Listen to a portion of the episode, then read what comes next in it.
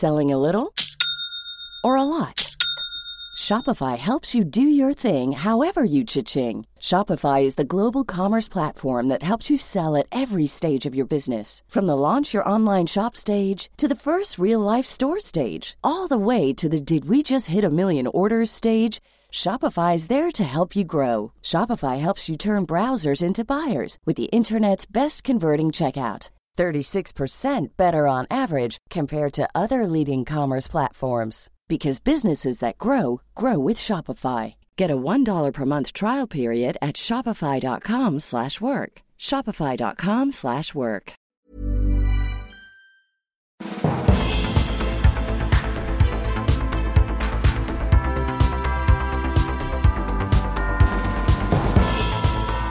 Hello and welcome to the Political Party Daily as we enter week three of this special election series. And today I was joined by Shadow Foreign Secretary Emily Thornberry. It was absolutely brilliant interview. She's got some fantastic stories about campaigning.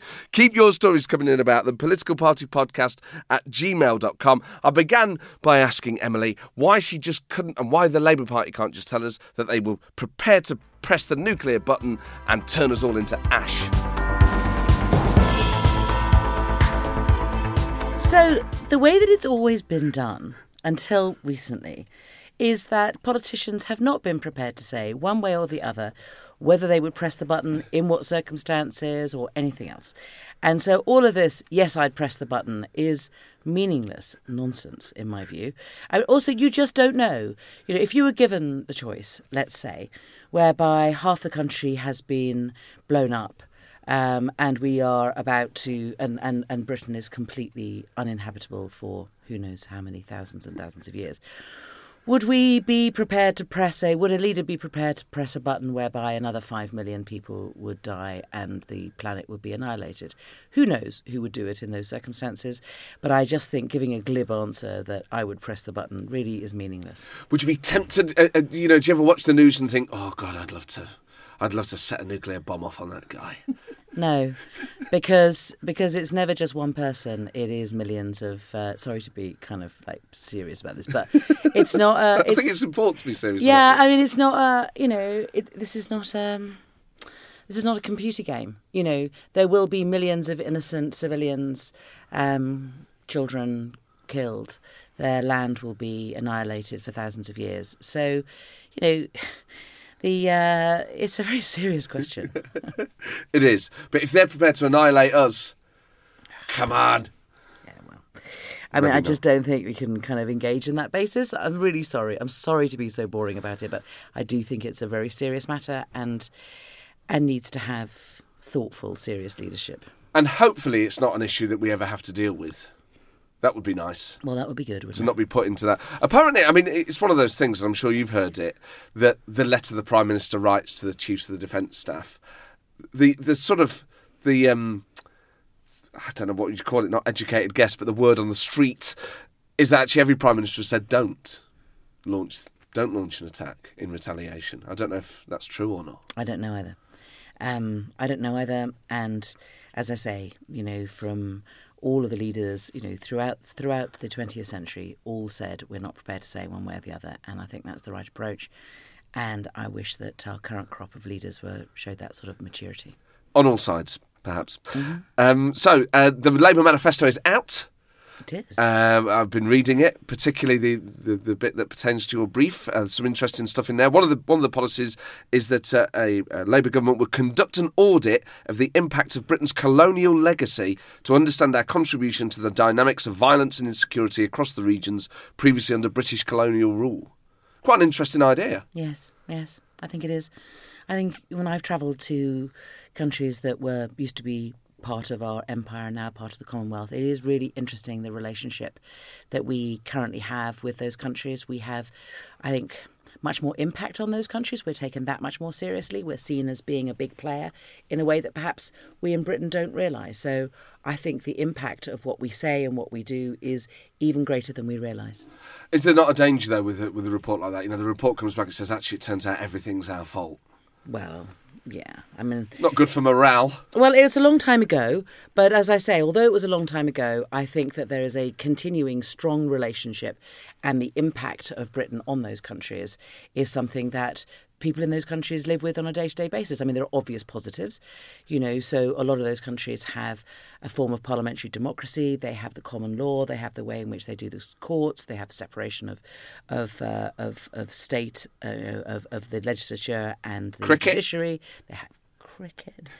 Um, you know, they have the World Service, um, but there's a, and speak English, you know, but also just have an interest, and you know that I think is really, you know, as I say, as part of our foreign policy, I think it's important to to recognise and to truly understand the ongoing relationship we have with the Commonwealth. And would that would that review lead to anything? Would it would it have any outcomes? Would it would it make recommendations for things we could do to uh, perhaps negate some of the things that might be our fault? Well, that's the purpose of having the re- review, mate. Let's, uh, let's, no, let's see.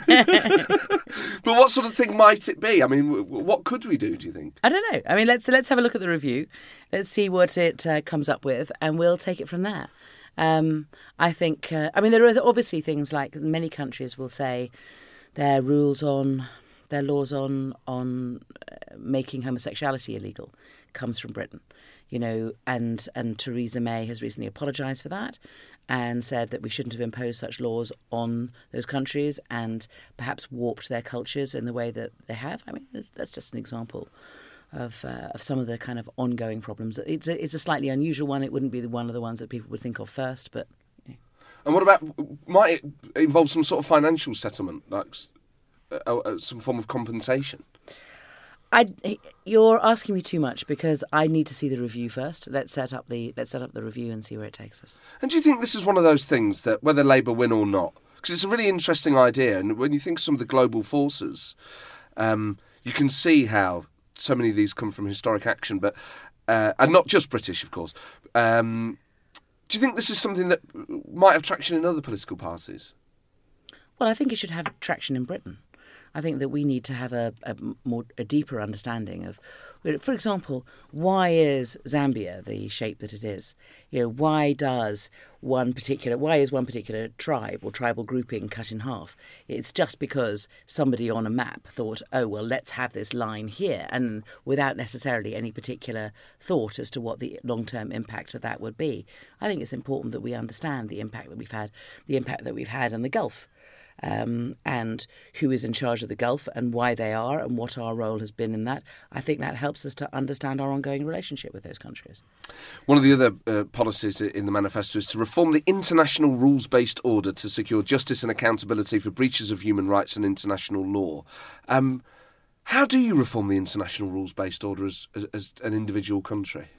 Well, I think the first thing you have to do is we have to have a little bit more confidence in the rules based order because I think at the moment we have these big men. You know, so whether it's whether it's you know in Turkey or Egypt or you know or the Philippines or, or and of course the big daddy of them all being being Donald Trump And Russia. and Russia, and who just think that they can just do what they like, and that the international rules-based order doesn't matter. And I think the rest of the world is intimidated by that. And what we need to do is we need to have we need to we need to stick together those that believe in this and amplify one another's voices and get strength from working together. So the example I always give is recently when, when Saudi Arabia decided that women should have the right to, to drive, and of course the women were terribly grateful, and and um, and Canada simply said, "Well, that's great, you know, well done, Crown Prince bin Salman, for giving women the right to drive. But why is it that you've rounded up and put into jail all the women who've been campaigning to right for the right to hmm. drive?" And all there was all kinds of flack that the Canadians got, and the Saudis got very upset about it, and nobody stood with them. No, there wasn't a squeak from any other country. I just sort of think that would have been a good opportunity for for those countries who do believe in in you know have certain values in common to stick together and say, well, actually, that's right. Come on, you know, it is right. Um, and and if we had stuck together, we would have had a stronger voice. It's just an example. And then the next time we want a country to stand with us, we we're more likely to get another country to stand with us. We seem to have lost all of this. And and when America is no longer taking a leadership role in the way that it has done historically, I'm not saying that Britain steps up to replace it, but what I'm saying is that there needs to be a coalition of like minded countries that do work together and do say that this is wrong. You know, we should not be doing this. And, and, and, and we get strength in numbers. In terms of having a coalition of like minded countries, it does feel that Jeremy Corbyn's view of who that coalition should be and perhaps other historic Labour leaders' views of who those would be in that coalition might be slightly different.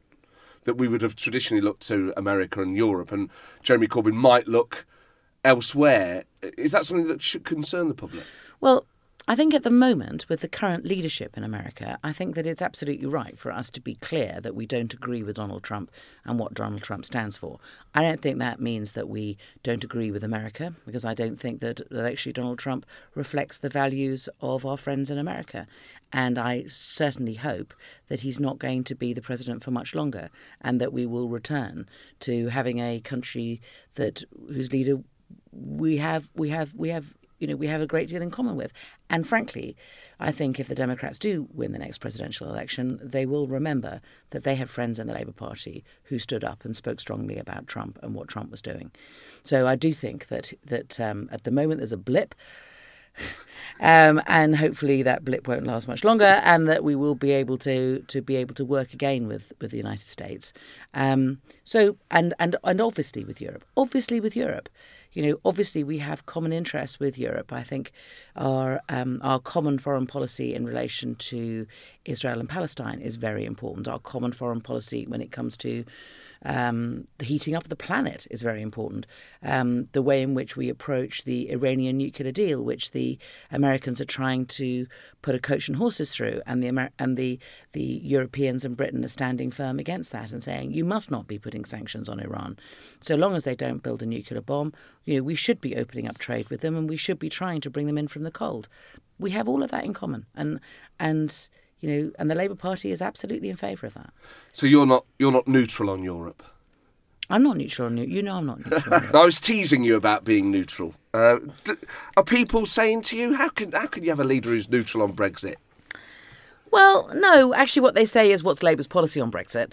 So I say our policy is that we will negotiate a deal within three months. The Europeans know what our deal will look like.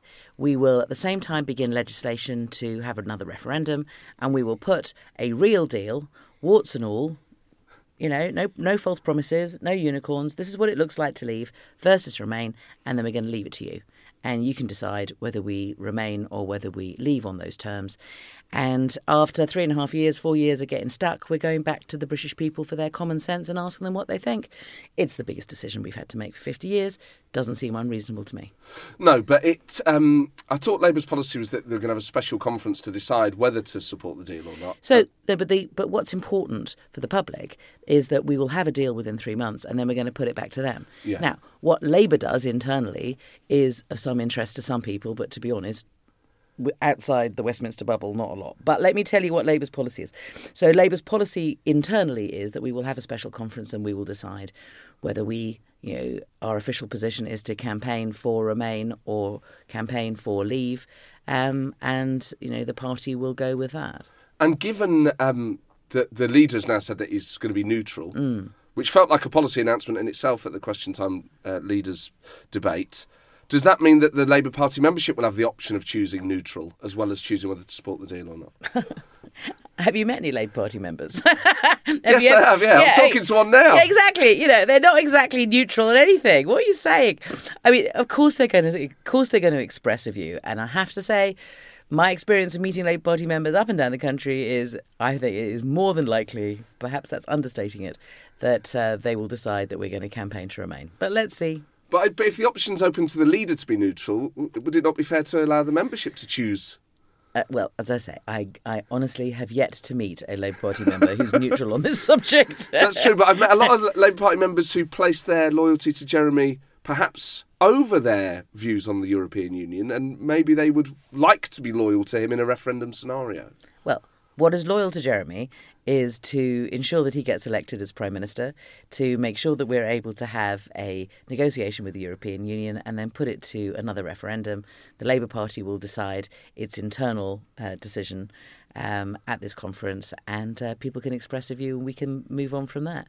Were you surprised when he said he was going to be neutral in the referendum? No. No, no, he's been saying it behind the scenes for quite some time, um, and he's, you know, I mean, he heard from he's heard from me for some time that uh, I'm not going to be neutral and that I'm going to campaign to remain. Um, and you know, we've had many conversations about it, and I think his view is that whatever decision the public make, the prime minister needs to be in a position to be able to implement it, um, and he feels that the best way of doing that is to be neutral throughout the campaign. But it does. It, seems an odd suggestion to the public, doesn't it? Elect me to decide on the biggest issue facing the country, the country's biggest priority. But as a leader, I'm not going to lead at all. No, no, no, no. It's not elect me to make the decision. That's the whole point. Elect me in order to ensure the pro- best decision is made. And the best way for us to make a decision at this time is to ask the public. But leaders are elected to take decisions. Yeah, but he's only got one vote, and we're going to ask the public, and it's going to be up to. So your vote, my vote, everybody else's vote will be as important as Jeremy Corbyn's, Oh, but oh, so that's good. Will he vote? presumably. So he will vote a particular way. Mm, so, he, have so he won't be neutral in his heart. Yeah, but the important thing is is that he remains neutral publicly. That's what he believes, so that he doesn't. So that it's up to the public to decide one way or the other. You know, remember David Cameron standing on the steps of Number Ten Downing Street and saying, "My people." I have negotiated a wonder. You know, believe me and do as you're told and vote to remain. And they said, naff off. That's what happened. You know, naff off, naff off for everything that you're doing, and you the way you're ignoring us, and the, you know, the fact that we don't like you, and you know, and that you're trying to condescend, us, you know, to us, and you're patronising us. We're not having it. We're telling you to naff off because you're not listening to us.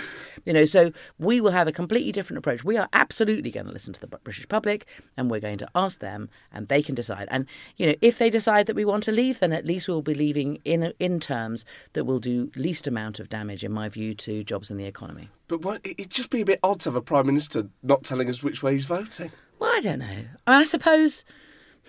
I mean, the only the only kind of parallel I can think of is, you know, sometimes when we've had leadership elections and the current leader is standing down and they don't play a part in the election, they don't express a view, and they're neutral. I, I mean, it does happen, and and there are certain circumstances when maybe it's the best thing to do.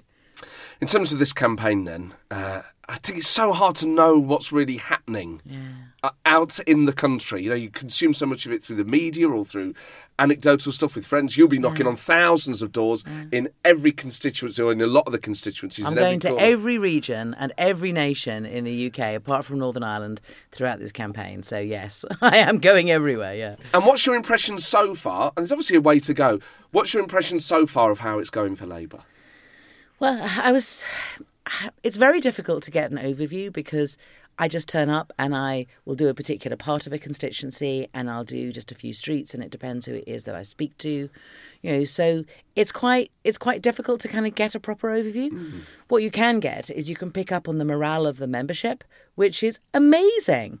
I mean, it's as if they have been chomping at the bit since 2017 for another election, Yes. and now they're off. And there are huge numbers of people pitching up at things.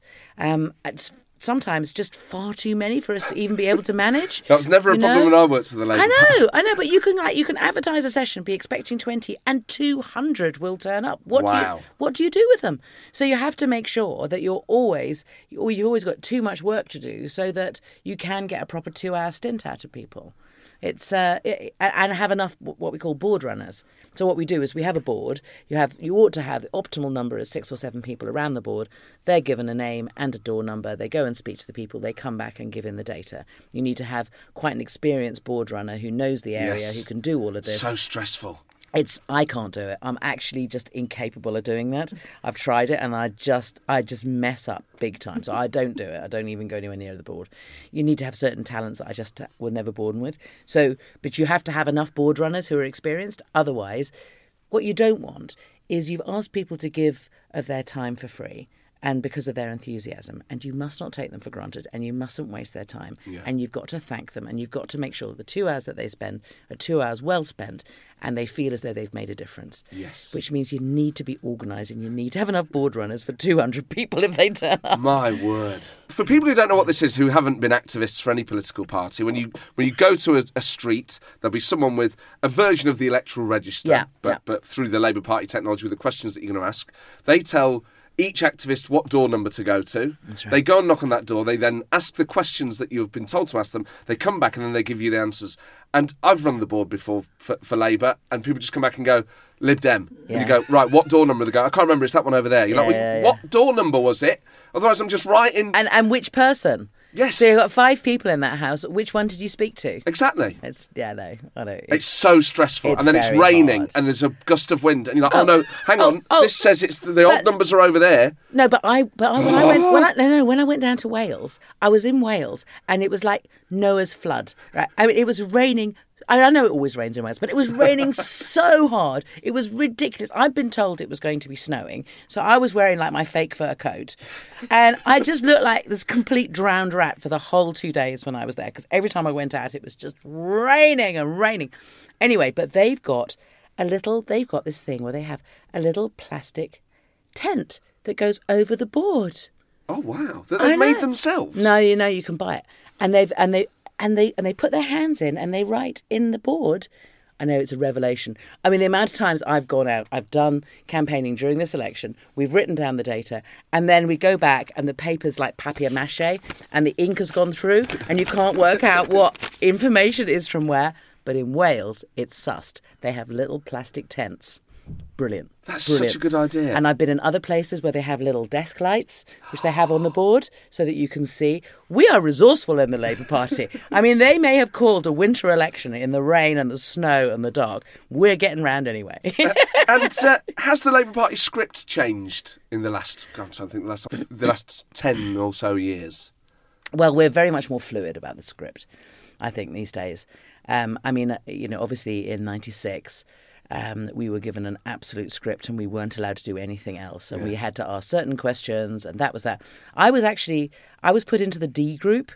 Which was a secret weapon in the '97 elections, um, and I was a it was a group of largely lawyers, and we were ringing up people who didn't know in marginal seats, and we basically were unscripted. We were the only ones who were allowed to be unscripted. so like we would, crack unit. yeah. So we were basically the let's have a row unit. Brilliant. It was great. It Does- was great. and does that unit exist this time? I don't. I don't. Well, this time we're much less scripted, so people can just, you know, the idea is that we engage in politics. We don't just say, "What's your?" What was the phrase? We had this weird phrase. What party do you most identify Uh, that's with? right. What party do you most identify with? I mean, people will go, "What's that mean?" Yeah, I know. I mean, yeah. that, uh, what? what? I'm know. not sure what use that question was either in terms of data. I don't know. And so, which was- party do you most identify with? Which party did you vote for last time? Yes. Um, if there's an election tomorrow, if there was an election party, which one would you vote for? And would you rather have a Conservative or a Labour government? Ah, yes, yeah, that's right, yeah. So they were, they were, and you weren't And allowed. are you likely to vote? I think was the fifth yeah, are you of like five. so? And, and we had to have, and we were only allowed to ask those questions, and there was this real discipline, that that's what we had to do. These days, we want to find out if they're Labour, if they voted Labour last time, if they're likely to vote. Um, but then we also have this: people are allowed to engage. Just imagine. What? I know. No, I know. That's never going to catch. It's That's a really bad And, idea. and and what I always say to volunteers is, look, you're a volunteer. Say you're a volunteer. If someone asks you a difficult technical question, say you don't know. I mean, I have to answer all the questions, so you can call on me, and I will try and answer any question. But you can say, I don't know, but I'll tell you why I'm on your doorstep. This is why I believe in the Labour Party. This is why I believe we should we should have a Labour government. You know, this is what has motivated me to come out in the rain, in the dark, with my little plastic tent. You know, to uh, to speak to you, and that's how you do it. yes, and that's how you yes, do it. Absolutely. Just don't knock on Dermot Murnaghan's door. well, you know, there are certainly some people whose doors you knock on who are very interested, very engaged, and it's quite difficult to get round at all. You know, because once you open the door to talking about politics, there are some people who just go, "No, I haven't got any questions. No, I'm standing here in my dressing gown. I wasn't expecting you. Kind of, could you go away now?" Which is fair enough. But then there are other people going, "Emily Thornberry, let me ask you a question." And then I'm there and I have to get dragged away because I'm perfectly happy talking politics, but you know I've also got to get round the.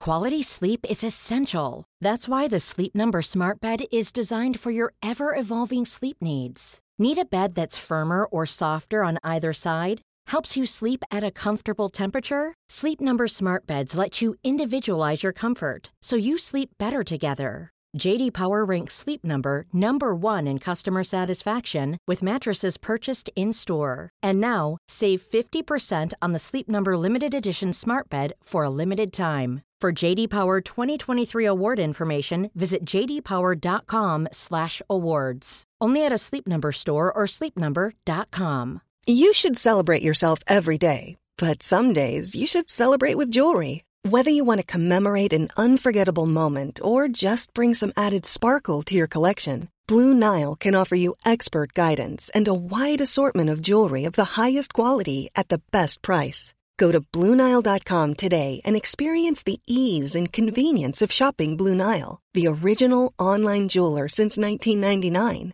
That's BlueNile.com. BlueNile.com. So, in terms of campaigning, then, I mean, so many people after a, a distinguished career in politics will have, and during a distinguished career in politics will have various war stories. I mean, obviously, uh, Rochester was an experience for you. I mean, have you had any other uh, r- memorable experiences in campaigns? I think last week I I was um, doing telephone canvassing, and I rang up to speak to this woman, and and she said, "Oh no, you don't want to talk to me. You want to talk to my husband." And I was like bristling a bit, you know, thinking. Well, I said, "No, Elizabeth, I want to speak to you." She said, "No, no, you want to speak to my husband. He's a TV star." I thought, "What?" Anyway, he comes on, and he goes, "Yeah, yeah, I'm Workington man." I said. What? Sorry, you know. And he said, "Yeah, no." So I, I was, I was, I was, uh, I was, in, I was, I was being interviewed by the television, and they said, "Where'd you come from?" And he, I, I said, "I came from Workington." They said, "Oh, really? And what age are you?" You said, "Yeah, no, I'm over seventy, which is supposed to be Workington man." Um, and then they said, uh, "Which way did you vote in the referendum?" Oh, I voted to leave. And uh, what do you think of Boris Johnson? Oh, I like Boris Johnson. And what do you think of uh, Jeremy Corbyn? Oh, I don't like him. So, which way are you voting? I'm voting Labour, he says. Oh, wow. That's great. anyway, so I talked to him. That was kind of quite fun, you know, like a little. Um, so a certain amount of, uh, but I I continue to have problems with naked people on the doorstep. Really? is always a problem. I mean, there's less of them because it's because it's cold, you know. So I, we're not getting as many as we were before. But And um, literally less of them in the cold. yeah, no. So you know, so I well, I never looked down. So so. I mean, one guy came to the door. Fully naked. Yeah. Oh my So anyway, so God, so no. this, so this guy comes to the door last week, and uh, and he opens the door, and uh, and I say, oh hello, and I'm thinking, oh god, don't look down, don't look down. All right, all right, Are you voting Labour? And then he goes, yeah, yeah, yeah. He said, I can't stop. He says, I'm cooking. Cooking naked. He's a, the naked chef. What are you cooking? Sausage casserole. Be careful. Oh my word! Why? What is going on with that guy? I, what's going on? with So many of them. no. Why do you come to the door? Why can't you at least put a? I mean, put a coat on or something. And is it only men that are doing this? some of the women are not wearing a great deal either. Yeah, no, we um, see quite a lot. And of course, the trouble is, you it's a bit bit more difficult to kind of just keep your head up because you can, you know, there's more to see higher up. If you see what I mean. Yeah, yeah, yeah. No, Islington's famous for its naked people. It's amazing. And is, oh, so is that is that just an issue, more of an issue in Islington, do you think, than the rest of the country? Well, there are. I mean, you do come across. I have talked to other candidates, and they say they come across naked people, but I don't think they do it as. I mean, not as often. So uh, when I was when I was first going on the doorsteps in Islington, right, the guy showing me round was sort of saying, you know, was taking me through. There's three things to remember. You know, always make don't put your fingers through the letterbox. You know, because there's not just the noisy dogs. There's the silent nasties, Yes, the one who sit just so just under the thing, and they'll jump up and bite your fingers. So that you know, always close the gate. And then he was going, and there's another. Anyway, and as he was saying it, this door opened and this naked person was there. And we had our conversation, closed the door, and he went, Yeah, that's the third thing. it's ridiculous. do you ever say to them, "Oh, you haven't got much on"? No, no, because I kind of think if they're coming to the door naked, they're coming to the door naked either because they haven't thought about the fact they're naked, which is, you know, I don't know. I mean, we're very liberal people in Islington, or they're coming in order to kind of try and surprise you. So the best thing to do is not react at all. You know, Yes, That's- just I just it like like, just like that's thing. it. That's you know, we take people as we find them. You knock on their door. We haven't given them any notice. They come to the door naked. Just got to take as you find. I mean, obviously, as a politician, you're trying to build bridges with people. Do you ever think, well, if they're naked, Maybe I should go campaigning naked. Let's build some bridges here. But my best story, can I just tell you my best story? Of course. So this is not from this year. This is from a long time ago. Um, it's when I was pregnant, so it's 20 years ago, and I was. It was during European election, and I was and I was leafleting, and I was I was so pregnant. I mean, I was pregnant in my fingers. I couldn't I couldn't get any shoes on. I was like waddling around, you know. So I had to wear Birkenstock because it was the only thing I could get my feet into. These like these boats that my feet had become. So I'm waddling about, and this guy goes by on a bicycle, and I'm like, and then he comes back again. And then he says, uh, What are you doing? And so I explain. And he goes, Oh, what's the European Union? So I explain. I'm thinking, was a vote, you know, let's explain about Europe. So I'm explaining all of this and so on. And then he says, Can I have a photo? I thought it was a bit odd. I said, Yeah, all right. You know, a vote's a vote. So, um, so I said, Yeah, okay. And, uh, and sort of, and he said, No, no, of your feet. What? Well, what do you say? I said, Yes. Of course I said, I mean, you know, it's an election. So I said, yes, of course. so he took a photograph of my pregnant feet, right? And then goes off, and before he goes off on his bicycle, he gives me a card and he says, it'll be on this website later. yes, yes. So my husband, I go back, tell my husband, he's furious with me, right? And then my feet are appearing on this website and it goes, Emily, canvassing for the European elections. She says about Europe, da da da da da. Next to Sandy, buying fruit in Camden Market. we were all wearing Birkenstock. That was his thing. And was but is this was it an art project or do you think it was more fetish? I I I I, I don't know. I, all I know is that it went up and that I didn't look at it again. I looked at it once and thought, I'm just going to forget about this now. And you've been But happily 20 married ever since. But 20 years have gone by, so I feel I can now talk about it. and what's the website again? Sorry? yeah, exactly. Hopefully, it's definitely down now. Try and find it, put it out there. For this campaign, then, how are you finding the tone of it? A lot of people worry about the tone of our politics. What's it like there out on the street? I was really worried um, when the election was called, and a lot of my friends were, and a lot, particularly my, my female friends, um, and they were scared because the response from the public was so aggressive and so angry, um, and I, I we just and it it really goes to the heart of us about Jo Cox being murdered and being out on the streets again and being vulnerable and you know could you travel on public transport? Do you always have to have somebody with you? What's the security measures you make? And it, so the whole thing was very nervy and horrible. And as people were going away you know there was a bit of emotion as people were going off into their constituencies. But what I have found is that in the last couple of weeks, people are saying, actually, it's got so much better. And I don't know if they're going to vote Labour or not, but at least they're prepared to engage and we're not getting the same abuse that we were or that, that we weren't before. And it's made me think about why that is. And I have to say, I think it's because the Prime Minister, when he was in Parliament, was able to be in charge of the agenda and was really hyping up this hatred of politicians and hatred of politics and Parliament and everything else. And we were getting those phrases being shouted back at us. But now that he's no longer in charge of the agenda because there's a general election, I think things have calmed down. And I just find that so profoundly shocking. The idea that we women politicians are safer when the Prime Minister is no longer in charge of the agenda. I mean, what does that say about Britain now? What does it say? Well, it's it's it says a lot about the effect of words Mm. and what and how powerful they are. Because somebody say, "Oh, well, it's just language. Don't worry about it." But words have consequences, and words in politics are actions. And it's it's worrying that certain sections of the public are so almost not programmable, but are, are, are basically can be inspired to be so nasty. Well, people are angry. Some people are angry and fed up and bored that Brexit is still going on, and they, as far as they're concerned, they voted for it a long time ago. And why hasn't it been delivered? And so, if they get the Prime Minister saying it's the fault of Parliament, it's the fault of these politicians, we've got this is a zombie Parliament, and and and he said, didn't he? You know, when people were complaining about, well, Paula was complaining about not feeling safe, and he essentially said, if you want to be safe, get Brexit done. It's a threat. Do you think he appreciates the gravity of his words? I think he doesn't care. I'm sorry, I just think he doesn't care. And have- I mean, you, you've, as you say, you shadowed him What's your impression of him as a character then? Is it that it's carelessness? Is it that he's detached? Or does he, do you think he, he might realise that those things have consequences, but he sees it as a price worth paying? I think he's a narcissist. I think it's all about him.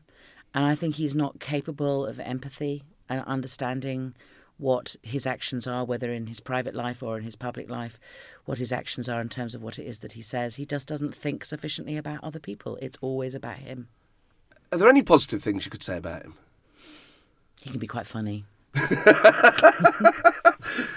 At least there's that. I mean, I forgive people a lot if they're funny, but I think I draw the line at Boris Johnson. um, I, know, I know this is such a difficult question, and we're still there's still a long way to go. And you can be as vague as you like or as specific as you like. We're asking every guest, and you can just say hung Parliament, Labour the largest party, Labour majority of 101, whatever you want. What would your prediction be for the outcome of this election? I don't know. You see, it it feels to me like this stage in 2017, you know, and we just didn't know. I mean, to be honest, we didn't know. And if anybody gives you an answer to that question, they really aren't telling you the truth. Nobody knows. Um, I can tell you that our activists are absolutely up for it. I can tell you that the response that we're getting is positive, that we are that we're confident, and that we're fighting this to win. But we don't know. So, do you think actually the polls are slightly underestimating Labour's support then? Because that... oh, without a doubt, obviously, always, always, always, always, always, they always underestimate our support. I mean, I suppose it's really difficult polling, isn't it, these days? Because Yeah. you know, like um, 15 years ago, the phone would ring, you know, on the wall, on your landline. Someone would ring up, you'd speak to them. You know, you might, you know, answer a poll. You'd be able to get a really good idea of what an area was thinking. These days, people don't have landlines. They've only got mobiles. Who do you speak to? Who don't you speak to? It's very much more difficult. I think polling is much less reliable. And of course it would be. And then we see all the examples of them getting it completely wrong. So we just don't know. I mean, honestly, we don't know. And and, and also because we've got, you know, we've got the Liberals and the and the um, uh, Brexit Party. We don't know. In some areas, they're playing more than they would do in other areas, and there are so many local factors involved. I mean, it is. Sorry to be so boring about this, but you know, it's like 650 elections. You know, and and so each constituency is very different. I mean, I've, I, I speak as somebody who, when I won my seat in 2005, um, the Labour Party didn't give me any resources because they said that it was gone, that there was no chance of winning it. We just did it all by ourselves. And we won it on 484. The Liberals were so sure that they'd won the seat that I went on my way to the count, the, the ticker tape on the BBC website said um, Islington South goes Lib Dem. yeah, really, yeah. And then, um, and then in 2010, because I was the most marginal seat to the Liberals, and there was the Clegg bounce, everybody from outside of Islington were thinking that we were a goner. I mean, I tell you, the guys running my campaign would, went up and down Holloway Road to find the bookies with the worst odds against me and put loads of money in. So, so, so the guy in charge of my campaign won enough money to go to watch the World Cup in South Africa on the winnings. right? Wow. Yeah, yeah. My husband put money on and paid for the party along with all the drink and a mariachi band.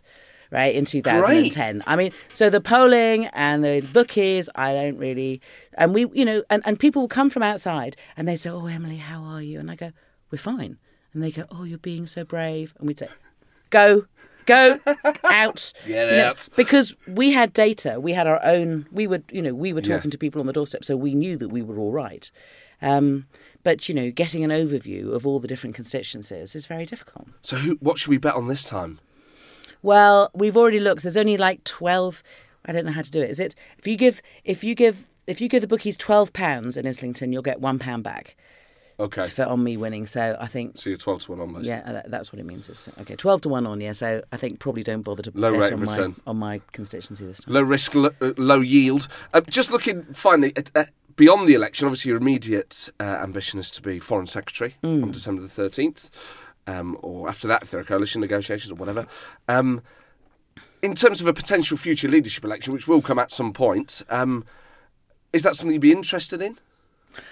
I I shadowed Boris Johnson for two years um, when he was foreign secretary, and he was a rubbish foreign secretary for a whole series of reasons. You know, being being superficial, being not paying attention sufficiently, thinking a good good turn of phrase would be enough.